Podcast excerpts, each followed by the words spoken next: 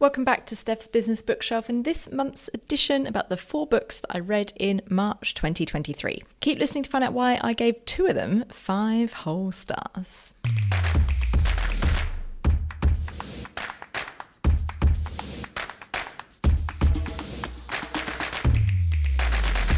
Welcome back. I'm your host, Steph Clarke, and each month I tell you about the books that I've been reading, and I continue to do the reading so you don't have to. The first four years of this podcast, as you may have picked up by now, I was telling you about books and summarizing the three big ideas. This year I'm taking a little bit of a break from that, and instead each month I'm bringing you more of a review style episodes or podcast episodes about what I read and what I liked, what I didn't like, and hopefully giving you some new recommendations.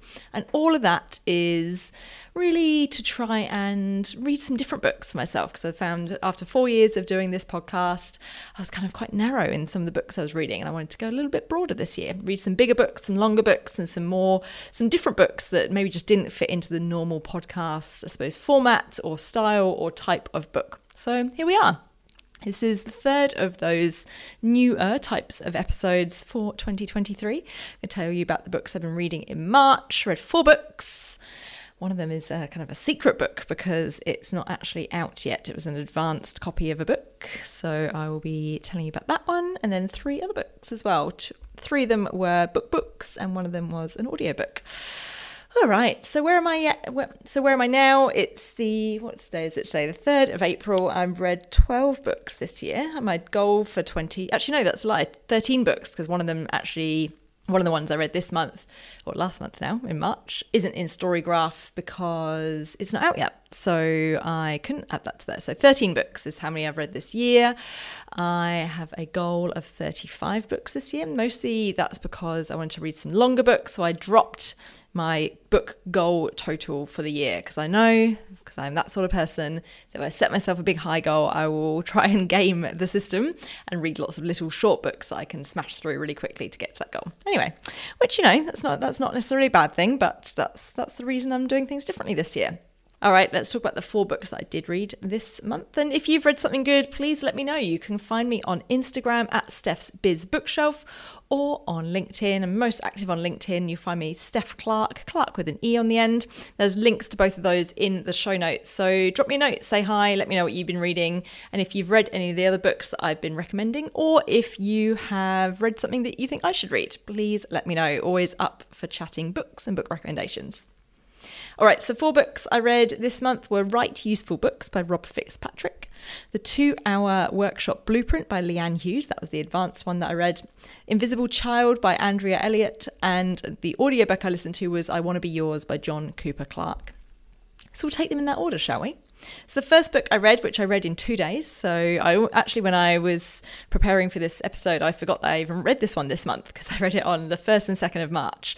So it was it was done pretty quickly. It's only about 124 pages, I think, which is one of the good things about it. So it's called Write Useful Books by Rob Fitzpatrick, and I gave this one five stars mostly because it is a rare example of doing one thing seriously well in a book. And if you've listened to this podcast for any period of time, you'll know that one of the complaints I often make about books is that they try and do too much. Obviously, because some publisher has given it a, a publishing or a, a, word goal or a word count that it needs to reach or a page count, and therefore authors sometimes I think have to stick more in than they maybe should or would like to because they are told they have to for the book in order for the book to be the thick spine, the thick enough spine to go on a bookshelf and stand out. So anyway, so this book is a rare example of of someone doing that really well and and role modeling it as well because the whole premise of the book is about how to write useful books. And Rob absolutely nails it. And then role models this as well. It's hugely practical, it's well written, it's it feels really honest as well. And one of the things I liked about it is that it goes through really the step by step of writing and structuring a book, publishing it, finding your audience, and, and really importantly, involving your audience and setting yourself up for long term recommendability. I'm not sure if that's a word, but um, for, so that your book can be recommended for a long time.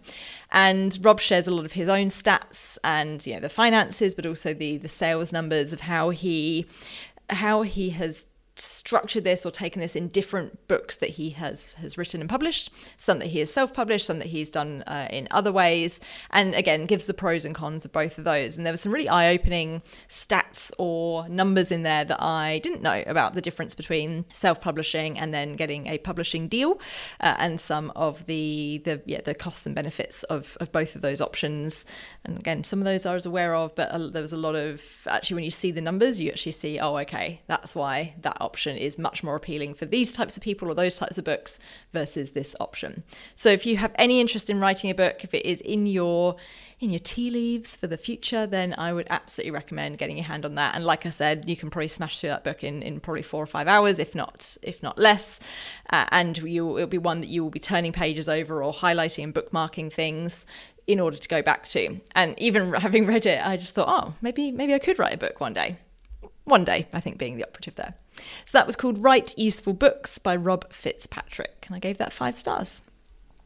Which takes me very nicely to the two hour workshop blueprint by my friend Leanne Hughes. No rating for this one because this was a, a very early draft copy. And Leanne has been using some of the ideas from the book I just mentioned, Write Useful Books by Rob Fitzpatrick, in order to get people involved really early. And it was so good and so refreshing to have an author who was willing to put their shitty first drafts out for feedback. That's, you know, Leanne's language as well. I'm not just being really rude there.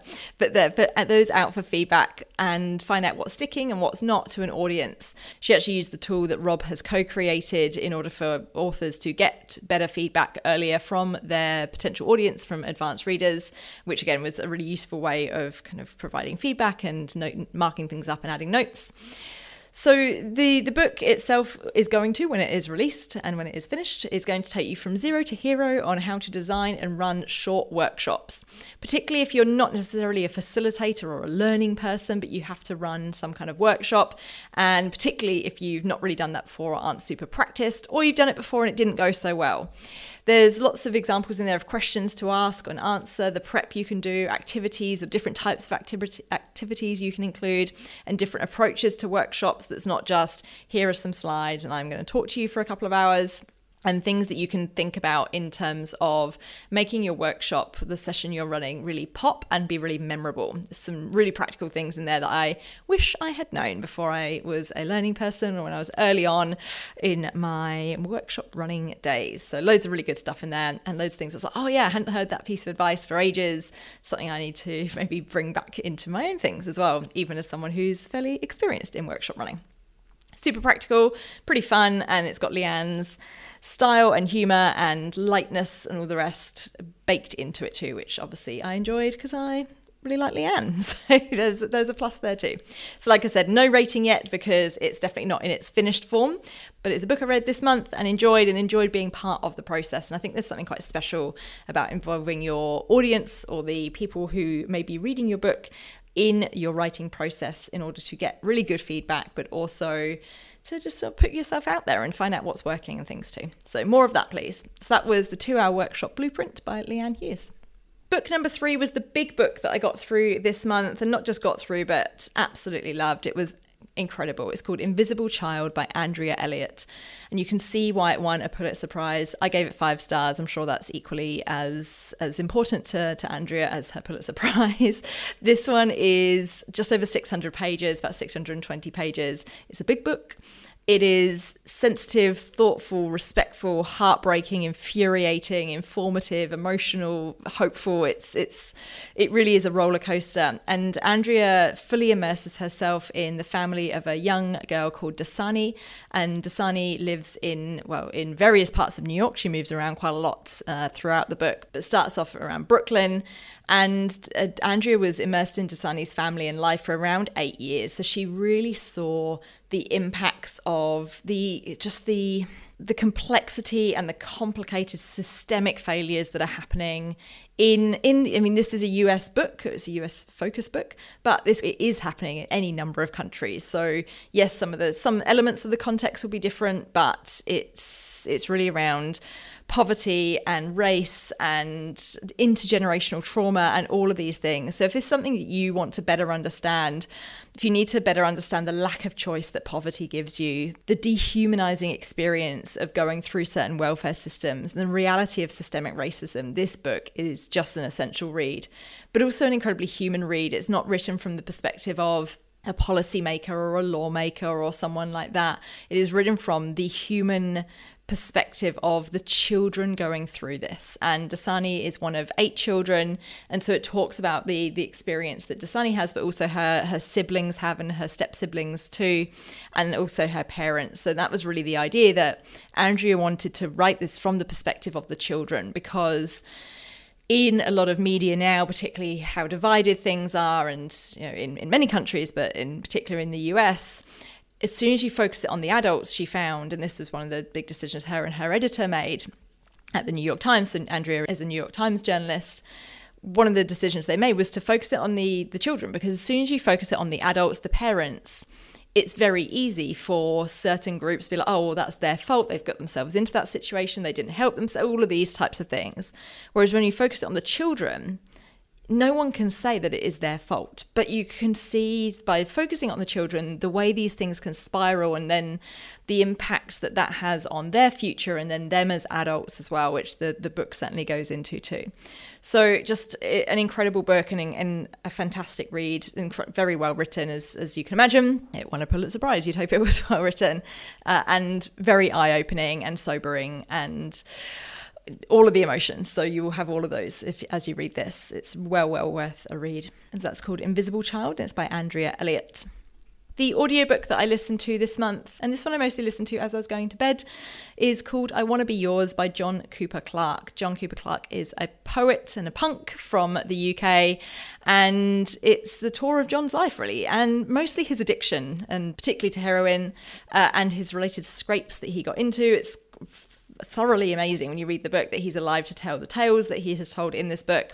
But it's also about him trying to make it as a poet in the sort of 70s, 80s, 90s, and and still to today. He's still working and, and performing today it was all right. It was 15, just over 15 hours, so it's a lot. And I felt like the stories were all fairly similar. There was a lot of similarity in the stories.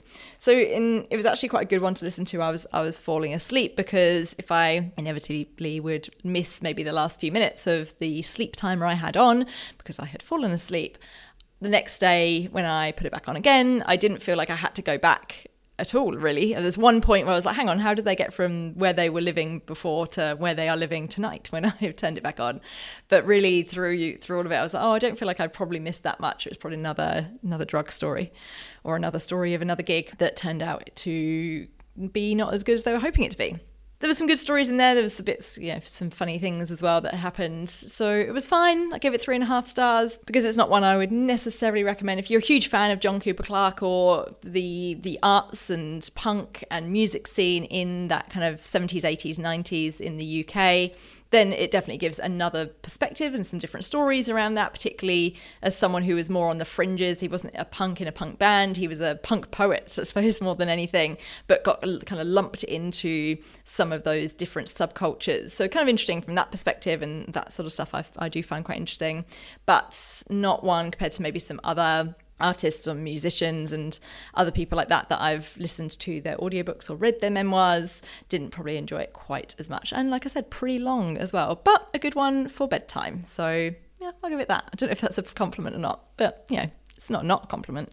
So that was I Want to Be Yours by John Cooper Clarke so there we go four books that I read this month Write Useful Books by Rob Fitzpatrick, which got five stars. The Two Hour Workshop Blueprint by Leanne Hughes, no stars yet, wait for the final book. Invisible Child by Andrea Elliott, another five stars. And the audiobook I Want to Be Yours by John Cooper Clarke. This month, just a little bit of a teaser. I've started reading, so for April, I've started reading Michael Bungay Stanier's latest book, which I've got an advance copy of that, which is out in June. It's called How to Work with Almost Anyone, which is about building the best possible relationships you can, particularly in a work context, but the, the only a few percentage of the way in, but there are questions and perspectives in there that are useful for all types of relationships. So I'm reading that. And I'm also reading The Persuaders, which is by Anand Giridharadas, which is a book I recommend recommended to a few people actually at the end of last year when it, it came out kind of late last year. Uh, and I included that in some of the Steph's Business Bookshelf Summer Book Club book boxes that went out. So that went out to a few people. So I'm finally getting around to reading that myself as well. That's also a slightly bigger, chunkier book. So that will be my April big read, which I'm looking forward to telling you about in about a month's time.